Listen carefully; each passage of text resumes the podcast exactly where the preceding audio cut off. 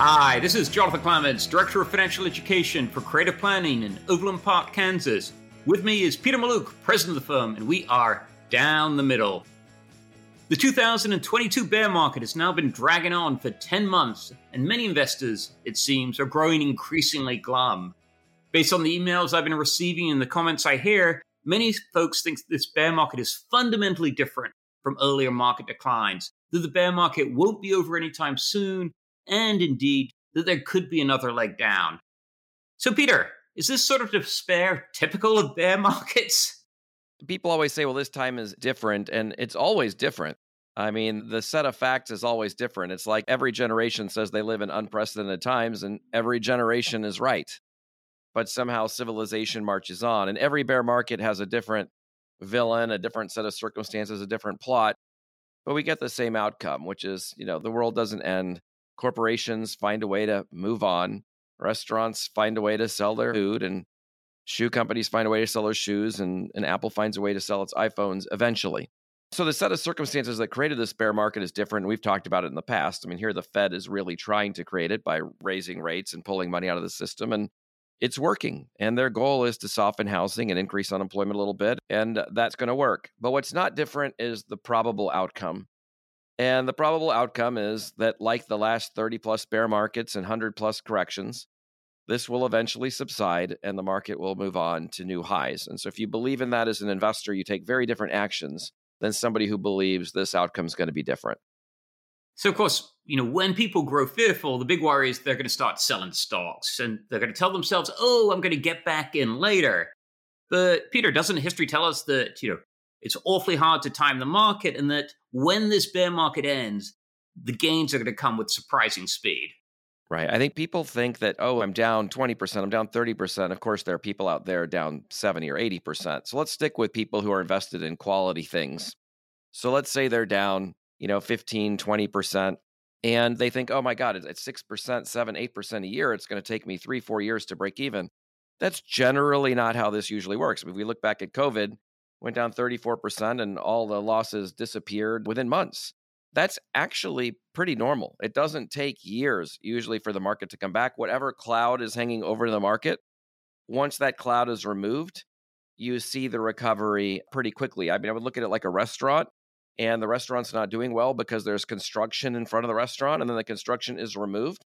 It recovers pretty quickly. The impediment, the psychology, the real problems with the market when you have those removed, there's a quick recovery. And so if you think of the average bear market, and a bear market's a 20% drop or more, which is where we are now, an average bear market is a drop of about 34, 35%. We haven't even come near those levels yet. But from a bear market to recovery, on average, the three years following a bear market average each year about 14%. If you look at five years from a bear market, the average return per year each year for five years is 11%. So this is really a great time to be taking the income from your portfolio and buying things that are down that you believe in. If you're not retired yet, contributing your new dollars to the sides of the portfolio that are down the most, which is the equity side. It's a time to be really taking advantage of the situation and not panicking. So, we're days away from the midterm elections. Another reason that some investors are in despair. They're worried the results are going to be contested. They're worried that their favored party will come up short. But, Peter, when it comes to our portfolios? I mean, should we allow our political views to guide our investment decisions? I mean, this is a question that's come up over and over again in recent years. I like to tell people the market's not blue or red, it's green, right? All it cares about is money and profits. That's it. I remember a call with somebody, a client, when President Obama was elected that couldn't talk about going into cash. Person made a huge, irrecoverable mistake. Same thing after Trump won. Had a call with a client, couldn't stop them from going to cash. Huge, irrevocable mistake we're talking about the midterms here, the midterm elections. If you look at the market does do very well after the midterms. On average, it averages 16% the six months after the midterms, averages almost 19% over the next year, and averages about 33, 34% over the next two years. And that's usually because the midterms result in a swing in power that creates paralyzation and nothing gets done, and the markets like knowing what's going to happen, which is nothing. Also, if you go all the way back to World War II, there has never been a time following the midterms where the market has not been up. Now, I would never say that's the case here, especially with what's going on with the Fed and everything else. But certainly the election's not a reason to be exiting the market or going to cash or really having it influence any kind of decision around your portfolio.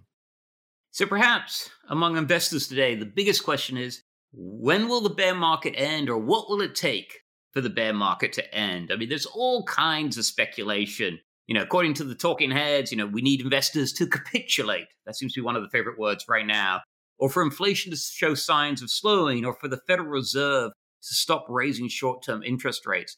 Do we really need any of those three things or anything else in particular for the bear market to come to a close? A lot of bear markets end with capitulation, which is when the last reasonable person you're following says, you know what, I'm, I'm throwing in the towel and I'm going to cash. When the retail investor has finally given up and gone to cash, we saw that in 08, 09. March 9th of 09, the market just massive, massive drop. And you could just feel the blood in the streets. The last person who had hung on that was going to sell had sold. And what capitulation does is it, all the sellers are gone. All that's left is the buyers. And it allows the psychology to shift. We see that in some markets. Sometimes you just need the situation to be resolved. Like with COVID, you know, the Federal Reserve came in and said, okay, you're worried about these markets collapsing. We're going to back them up. And then you saw a vaccine and the combination of those things, the market said, okay, we can go about our business. So capitulation is not a requirement to get out of the bear market. We need the cloud lifted. The cloud here is the market sees reduced earnings and higher unemployment and less people buying homes and big purchases because interest rates are going up. And I think once the market feels like the Fed is done with that, and the Fed has said they'll be done with that around the first quarter of 2023, I think we'll see the market start to look to the future further and begin to recover. The issue with that, that means all things being equal, and all things are never equal, right? Russia could pull out of Ukraine in the next couple of weeks, peace could break out and the market would soar. Things in Ukraine could get worse and the market could tank. There could be a cyber attack, a terror attack, something we're not thinking about.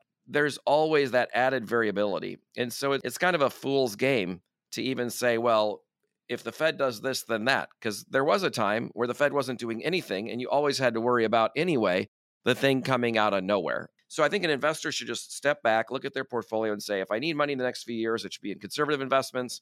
If I need money five years out, I can look at stocks. 10 years out, I can even do some illiquid things. And they should really bring the portfolio back to their needs. The market is going to work itself out, whether it's due to capitulation or the Fed gets done or earnings wind up stronger or peace breaks out in Ukraine or whatever is going to happen in the short run. So, one thing, the caveat we should throw in here is yeah, the Fed may be done in the first quarter or the second quarter of next year, but if investors think that that is indeed the case, they're going to jump the gun. Stocks are going to start rallying long before the Fed actually says, all right, boys, we're done for now.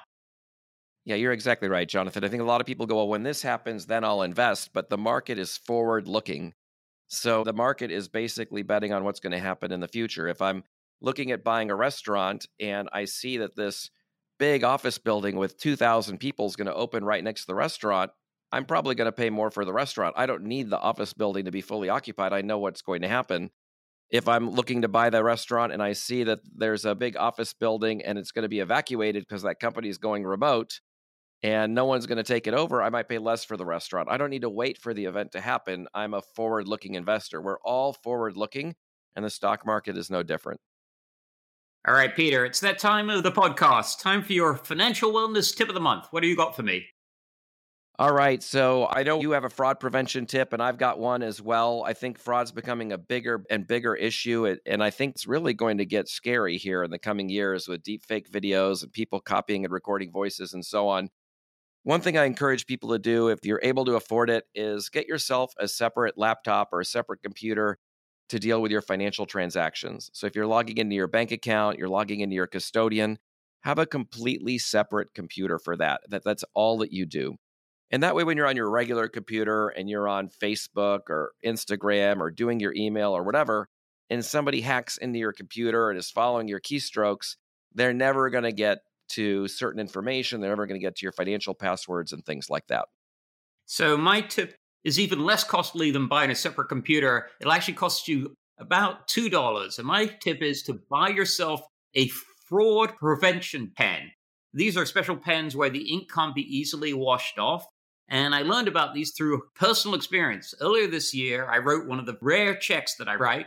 I stuck it in a mailbox. Some scammer fished it out of the mailbox and took this check, which was for $123, changed the name of the recipient, and changed the sum to $7,000 and cashed it. A couple of months later, my bank made me whole.